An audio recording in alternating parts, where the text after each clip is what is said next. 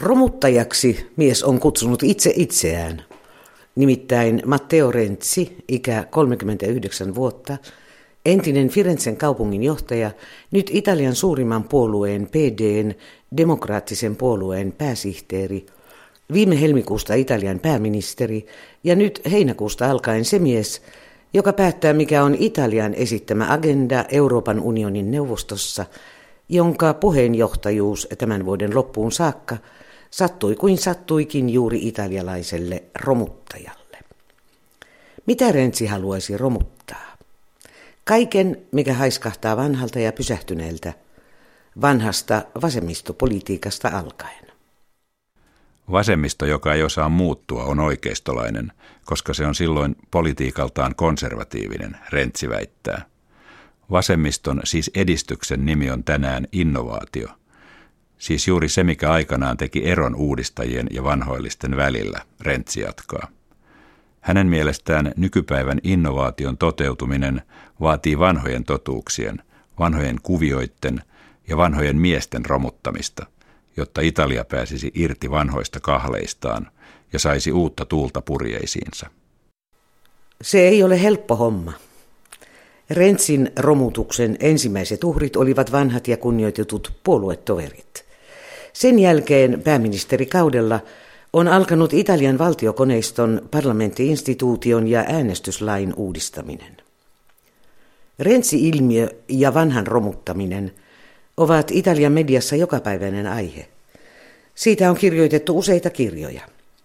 Tämän ohjelman sitaatit ovat peräisin 35 journalistin näkemyksistä, jotka on koottu yhteen teokseen nimeltä Il Renzi, sanoisinko suomeksi se rentsi alaotsikoin. Otetaan heti alkuun otsikko Vauhti. Vauhti. Rentsin meno on kuin Pietro Mennean, kuuluisan pikajuoksijan, jolla oli hallussaan 200 metrin maailmanennätys peräti 17 vuotta. Rentsi juoksee kovaa vauhtia, kulkee ympäri Italian ja maailmalla, viimeksi pikavierailulla Irakissa – hän ehdottaa, päättää, puhuu päivittäin, myös Twitterissä ja Facebookissa. Asettaa päämäärilleen lyhyen aikavälin, usein vain muutaman kuukauden. Ja tyrmää vastustajiensa taktiikan, koska on nopea heittämään uuden pallon kentälle jo ennen kuin edellistä on ehditty väistää.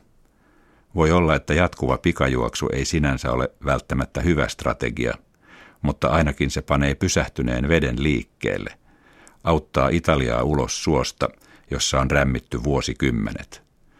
Suossa ovat muun muassa vain harvojen etuja ajavat muumioituneet ammattijärjestöt. Suossa ovat valtion tukea kerjäävät, riskiä kaihtavat työnantajat. Suossa on jälkeen jäänyt koululaitos. Suossa ovat poliittiset puolueet, jotka ovat skandaaleillaan ja järjettömillä etuoikeuksillaan rämettäneet yhteiskunnallisen elämän. Suossa on oikeuslaitos, joka ei pysty säätämään päätöksiään inhimillisessä ajassa, ja suossa on Italian poliittinen järjestelmä, joka ei takaa muita vaihtoehtoja kuin iankaikkisen hitaan vatvomisen matalan tason kompromisseista. Kirjoittaa Federico Orlando, vanhan polven vasemmistoliberaali. Tämä on yksi tapa nähdä pikajuoksia Renzi. Italian viimeinen toivo – ennen kuin todella heikkoon taloudelliseen ja poliittiseen tilanteeseen ajautunut maa uppoaa. Se on varsin monen näkökulma. Sillä eihän Italian demokraattinen puolue muuten, siis ilman Matteo Renziä, olisi yltänyt viime toukokuisissa eurovaaleissa historiansa hienoimpaan tulokseen 40,8 prosenttia annetuista äänistä. Näin pitkälle eivät päässeet edes Angela Merkelin johtamat Saksan kristillisdemokraatit. Tätä oli Rensi itse povannut jo yli vuosi sitten, kun alkoi vanhojen vasemmistolaisten puoluetovereiden romuttaminen. Teidän kanssanne häviämme, minun kanssani voitamme, hän sanoi. Niinpä italialaiset ovat nyt enemmistö Euroopan sosialistien ja demokraattien ryhmässä. Heitä istuu siellä 31 meppiä, rensiläismielisiä tietenkin. Heistä suuri joukko nuoria ja naisia, niin kuin maan suurin ääniharava Simona Bonafé, joka keräsi liki 290 000 ääntä Koillis-Italiassa, perinteisesti Pohjoisen liiton ja Berlusconin valta-aluetta. Niinpä niin, Berlusconi. Se onkin seuraava alaotsikko. Berlusconi. Haluan vanhan miehen eläkkeelle, en vankilaan, kuuluu Rentsin tuomio Berlusconista. Tällä hän haluaa panna pisteen yli 20 vuotta jatkuneelle kädenväännölle, jossa ovat olleet vastakkain häikäilemätön ja moraalisesti ylen kyseenalainen Berlusconi ja miehen väärinkäytöksistä ja huonosti johdetusta politiikasta hurjistunut vasemmisto. Tällä Rentsi tarkoittaa myös, että poliittisia vastustajia ei voi valita. Heidän kanssaan on osattava sekä taistella että neuvotella – ja Berlusconi on oikeudessa vahvistetuista tuomioistaan huolimatta yhä Italian oikeistovoimien kiistämätön johtaja.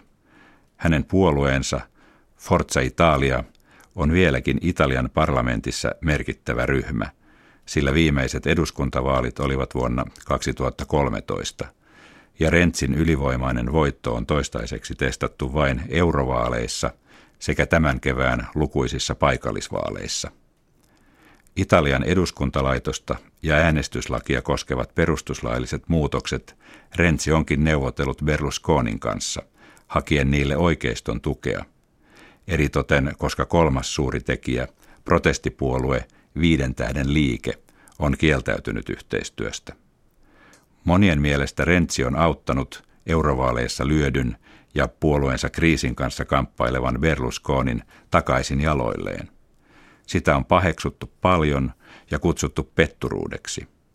Rentsi itse kutsuu sitä diplomatiaksi ja bipartisan politiikaksi. Totta on, että Berlusconin käsitys Rentsistä on imarteleva. Hän on minua puolet nuorempi, mutta muistuttaa minua hiukan. On samalla lailla energinen ja osaa rikkoa vanhat kuviot. Ei tiedetä, tunteeko Rentsi itsensä imarrelluksi vai ei – Missään tapauksessa hän ei ole vaihtanut kohteliaisuutta. Näin kirjoittaa toimittaja Fabrizio Rondolino. Rensin menoa kutsutaan vahvan johtajan menoksi. Karismaattinen, kansaa kosiskeleva, lipevä, imagonsa ihastunut, autoritäärinen, populisti, pikku Berlusconi, pikku Kraksi, pikku Führer, häntä on irvailtu. Rensin tausta on katolinen, vaimokin opettaja löytyi partioleiriltä. On selvää, että osalle Italian vasemmistoa, sille joka juontuu entisestä kommunistisesta puolueesta, on katkeraa sulattaa nuorta johtajaa, joka polttaa sillat takanaan. Minkälainen johtaja hän on? Johtaja. Jos joku teistä luulee, että kaikki se päätön, mitä Italiassa on vuosikymmenien ajan tehty, on yhden korjattavissa – hän luulee väärin. Mutta se ei tarkoita, että kun jollekulle on annettu tilaisuus yrittää korjata, hänen pitäisi olla liian varovainen vain siksi, että pelkää sanaa johtaja, leader. Se ei totta vielä ole kirosana, Rentsi julisti kannattajilleen vuosi sitten. Jo parin viimeisen vuoden ajan hän on ripeästi rakentanut omaa poliittista pajaansa. Siinä on iskujoukko, monet ovat tuttuja Firenzen ajoilta, nuoria energiapaukkuja niin kuin Rentsi itse. Monet ovat nyt ministereitä. Pajassa puidaan yhteiskunnallisia teemoja paljolti vasemmistoliberalismin sävyssä. Sen tunnussanoja ovat termit kuten kauneus, rohkeus, tulevaisuus, yllätys ja tietenkin romutus.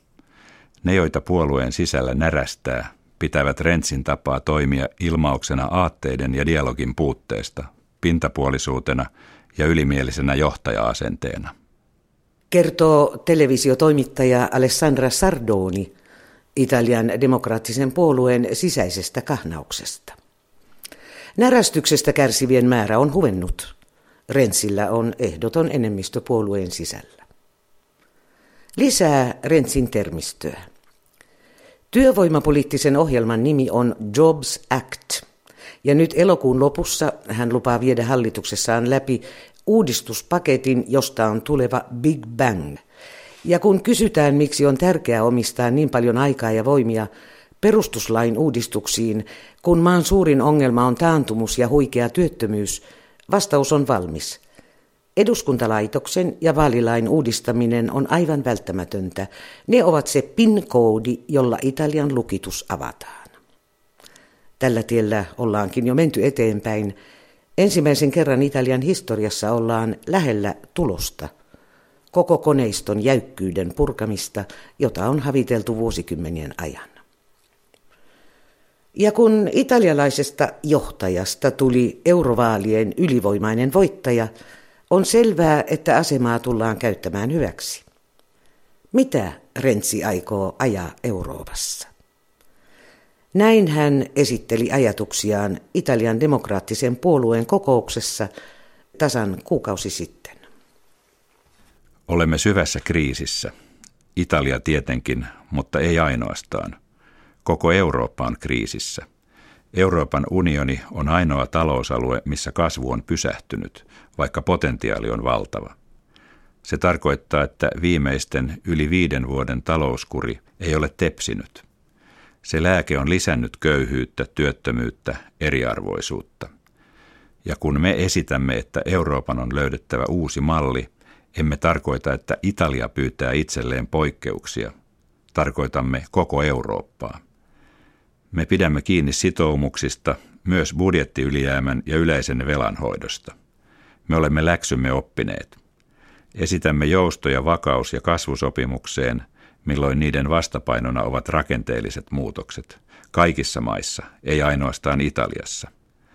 Me olemme ne muutokset jo aloittaneet, ja poliittisen rakenteen keventäminen, sen nykyaikaistaminen on niistä meille tärkein. Siitä seuraa mahdollisuus viedä askel askeleelta läpi ne uudistukset, mitä Italian koneisto välttämättä vaatii. Eurooppa on vapaiden ihmisten demokratia. Tämä on perusajatus. Suhteessa tämän päivän maailman suunnattomiin kriisitilanteisiin Euroopan on otettava kantaa. Se ei voi jäädä pelkäksi silminnäkijäksi, ja Euroopan tie on aina dialogi.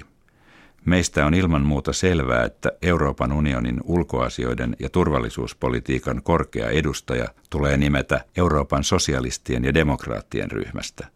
Siitä emme suostu tinkimään. Italialle Välimeren alue on erityisen tärkeä geopoliittisista syistä johtuen. Meidän kantamme on, että Euroopan on luotava yhteisvastuullinen pakolaispolitiikka, sillä Italia ei yksin voi vastata Afrikan rannoilta Eurooppaan pyrkivien kohtalosta. Siinäkin tarvitaan vastuullista politiikkaa. Euroopan unionin on otettava huolekseen ihmiset ja ihmisten oikeudet. Itse Euroopassa se tarkoittaa, että kannustetaan kasvupolitiikkaa ja luodaan uusia työtilaisuuksia. Eurooppa ei saa pysähtyä vain budjetin rajoihin. Integraation syventäminen ja yhteisvastuun lisääminen lisäävät Euroopan kykyä reagoida sen omiin ja maailman kriiseihin.